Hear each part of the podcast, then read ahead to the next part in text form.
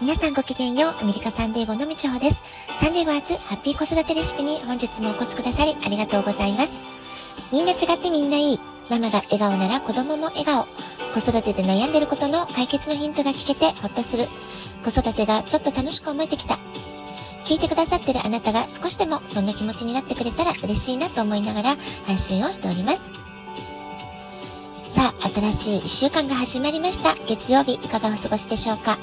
え昨日はね、昨日エネの日という日曜日でしたけれども、え私は玄関やキッチン周りのお掃除をいつも以上に丁寧にしました。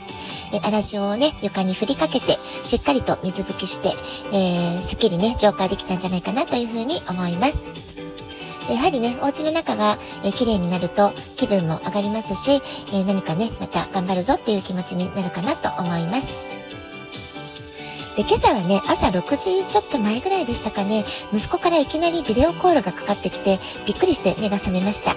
えー、ちょうどね、えー、日本は夜の時間帯で、息子が幼い頃お世話になっていたアートクラスのアトリエに彼は行っていたわけなんですよね。それで、えー、せっかくだったら、ラミーも挨拶したいかなって思ったんだよねってことで、えいきなりビデオコールだったんですけれども、まだ私、ベッドの中で本当に今起きたっていう状況だったので、え寝起きだからちょっとご挨拶は無理だよってことでね、ビデオはちょっとそのまま許してもらって、えー、切ったんですけれども、まあ、本当にね、えー、若者の気まぐれに振り回されて、時々ね、こんな風に本当に驚いてしまうことが起こります。でもね、えー、私に電話してくるっていうことはもうめったにないことですから、まあ、それだけね、えー、懐かしい先生や、えー、大好きだった懐かしいアトリエが、えとても楽しかったんだろうなというふうに思います。で、このね、え、アートクラスの先生とは、私自身、息子がお世話になったかつての、え、アートの先生という関係をもう超えていて、未だにね、え、とてもいいお付き合いが、えできている、させていただいている、え素晴らしいね、え方なんですよね。これも一重に先生のお人柄ゆえだなと、とても感謝しております。で、昨日息子はね、油絵クラスの時間にお邪魔させてもらったみたいで、え、ちょうどその油絵クラスに来ていた高校生や小学生、え、生徒さんたちともね、あっという間に仲良くなって、え、クラスの後は、え大好きな先生とお寿司を食べに連れてってもらって、えとてもね、楽しい時間を過ごしたみたいでした。えー、こうやってね、一人旅だからこその楽しみ方、えー、時々ね、不安になることもあるんだと思いますけれども、まあ、今のところね、とっても、えー、楽しんでる様子が伝わってきて、私もほっとしております。さて、昨日はカラヌス症候群の乗り越え方という話をしました。で私は仕事柄子育てカウンセリングとかファイナンスでも、まあ、コンサルをやる中で多くの方々のご家庭での悩み、まあ、家族関係の悩みとかあるいはあの会社だとかね、仕事での人間関係の悩みとか、まあ、そういったね、対人関係のお悩みを聞くのが仕事、まあ、そういう側面があるかなっていうふうに思います。で昨日お話ししたカラノス症候群の話もね、よく相談を持ちかけられる内容の一つだったりしますし、あるいはね、えー、カッサンドラ症候群っていうね、言葉、えー、あなたはお聞きになったことがあるでしょうか。まあ、こういったね、症状で、え非常にね、一人で、え悩みを抱えて長い間苦しんでらっしゃる、まあ、そういう方もね、結構いらっしゃったりするわけなんですよね。ですので今日は女性が苦しみがちなカサンドラ症候群という、えー、テーマについて少しお話してみようかなと思います。カサンドラ症候群というのは、パートナーや家族がアスペルガー症候群であるがゆえに、情緒的な相互関係を築くことが難しく、そのために不安であったりとか、抑うつ状態、まあ、こういった症状が出る状態のことを指していっています。で、カサンドラっていうのはこれ名前なんですね。ギリシャ神話に登場するトロイの王女の名前。まあ、これが由来になっています。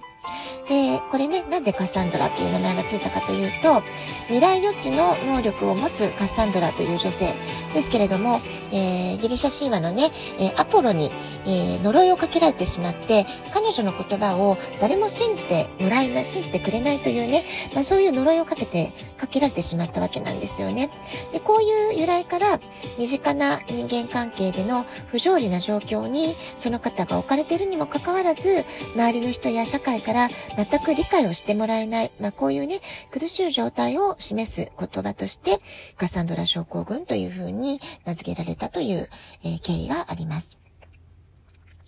で、このカサンドラ症候群には、えー、次のようなね、3つの要素があると言われてるんですね。1つ目、少なくともいずれかのパートナーに自閉症スペクトラム障害の特性などによる共感性とか情緒的表現の障害がある。ま、共感してもらいづらいっていうね、パートナーシップの中で、えー、共感を得づらいってことに悩む。まあ、こういったことが1つ目ですね。それから2番目はパートナーとの関係において、情緒的交流の乏しさを起因とした激しい対立関係、精神または、身体の虐待、人間関係の満足度の低下、まあ、こういったことが挙げられるわけですけれども、もうちょっとわかりやすく言うと、やはりね、共感し合えないってことは、すごくその方は孤立する、孤独を感じてしまったりするわけですよね。で、そのことで一人で、えー、悩みを抱えてしまうとか、本来だったらパートナーシップの中で一緒に悩みを共有したりとか、お互いに解決の道筋を探ったりってことがしづらい。まあ、こういったことが積もり積もって、自分の中に不調をきたしてしまうっていうことが挙げられます。それから3点目、え精神的もしくは身体的な不調、症状を感じる。え自己評価の低下であったり、抑うつ状態、罪悪感、不安障害、不眠症、PTSG、PTSD、えー、体重の増減、まあ、こういったね、えー、具体的にもう体に不調が出てしまう、えー、震えが止まらないとかですね、えいつも私が悪いんだと思ってしまう罪悪感を抱えやすいとか、え恐怖を感じるとかですね、眠れないとか、まあ、そういったね、様々な、え精神的、肉体的な不調や、いろいろな、え症状が出てしまうってことですよね。でこうした3つの大きな要素に加えてこうしたね、えー、厳然たるこう不調を感じる、えー、精神的息苦しさとか辛さを感じる事象が起こっているわけなんですけれどもこうした事実を周りの人に伝えたり相談しても理解してもらえない信じてもらえないこれがまたね二重三重に辛いところなんですよね。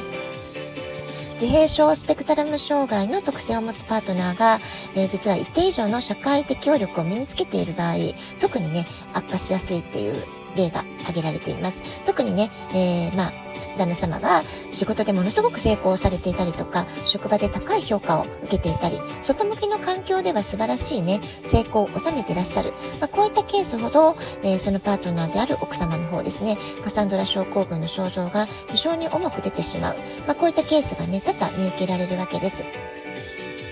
家庭や身近な人とのプライベートな空間でのみ関係性の悪化が起きるケースが多い。まあ、ここがね、えー、すごくこう周りから問題が見えづらい部分。そして当事者がものすごく苦しい思いをするっていうところにつながっているわけです。で例えばそのすごく苦しくなった当事者が他の人に相談を持ちかけたとします。えー、そうするとね、逆にあなたの考えすぎなんじゃないの？旦那さんだって結構頑張ってるじゃない？とかね、すごくあのー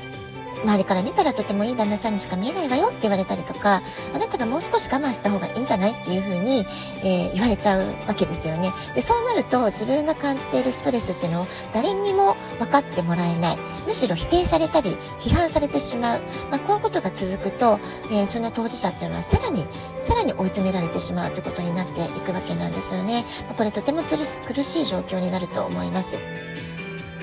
それからカサンドラ症候群になりやすい人の特徴としては、すごく真面目であったり、几帳面だったり、完璧主義、忍耐強い、とても面倒見がいい、まあ、こういった方がね、まあ、本当いわゆるいい人ですよね。とても優しくて、一生懸命家族の、えことを頑張ろうとする人、え真面目に家族のために尽くそうとしている人ほど、えー、辛い思いをするっていうことになってしまうわけです。パートナーが社会性に欠けた言動をしていたとしても、怒ったり放り出したりせず、え自分が我慢をして、何とか受け入れようとする、何とか、えー、私が、え頑張って何とかしようと思ってしまう。まあ、そういう忍耐強さが、かえって関係性を悪化させてしまったり、えご自分を追い詰める、まあ、そういう方向性になってしまうってことがあるわけです。で、総じてね、日本人女性、SOS を発信すること苦手な人多いんじゃないかなって思うんですよね。私自身もそうでしたから、あの、それをね、責める気はないんですよ。だけれども、やっぱり助けてって言わなきゃいけない時に言えないっていうのはね、あの、すごくね、どんどんどんどん悪化の方向に、えー、悪循環を起こしてしまうってことになるので、やはりね、助けてって言える勇気を持つってこと、すごく大切なことじゃないかなと思います。親子関係やパートナーシップが健全な関係かどうかっていうのは、当事者として客観的に分析するのはすごく難しかったりしますよね。もしこれを聞いてるあなたが何か大きなストレスを感じていたり、家庭の中で孤独感や満たされない気持ちをもし抱えているとしたならば、できるだけ早めに身近なお友達とか信頼できる方、あるいはね、プロのカウンセラーの方の力を借りて、一刻も早く助けてっていう声をね、外に届けてほしいなって思います。一人で頑張りすぎないでください。では、今日はこの辺でごきげんよう、みちおでした。今日も一日素敵なお時間をお過ごしください。さようなら。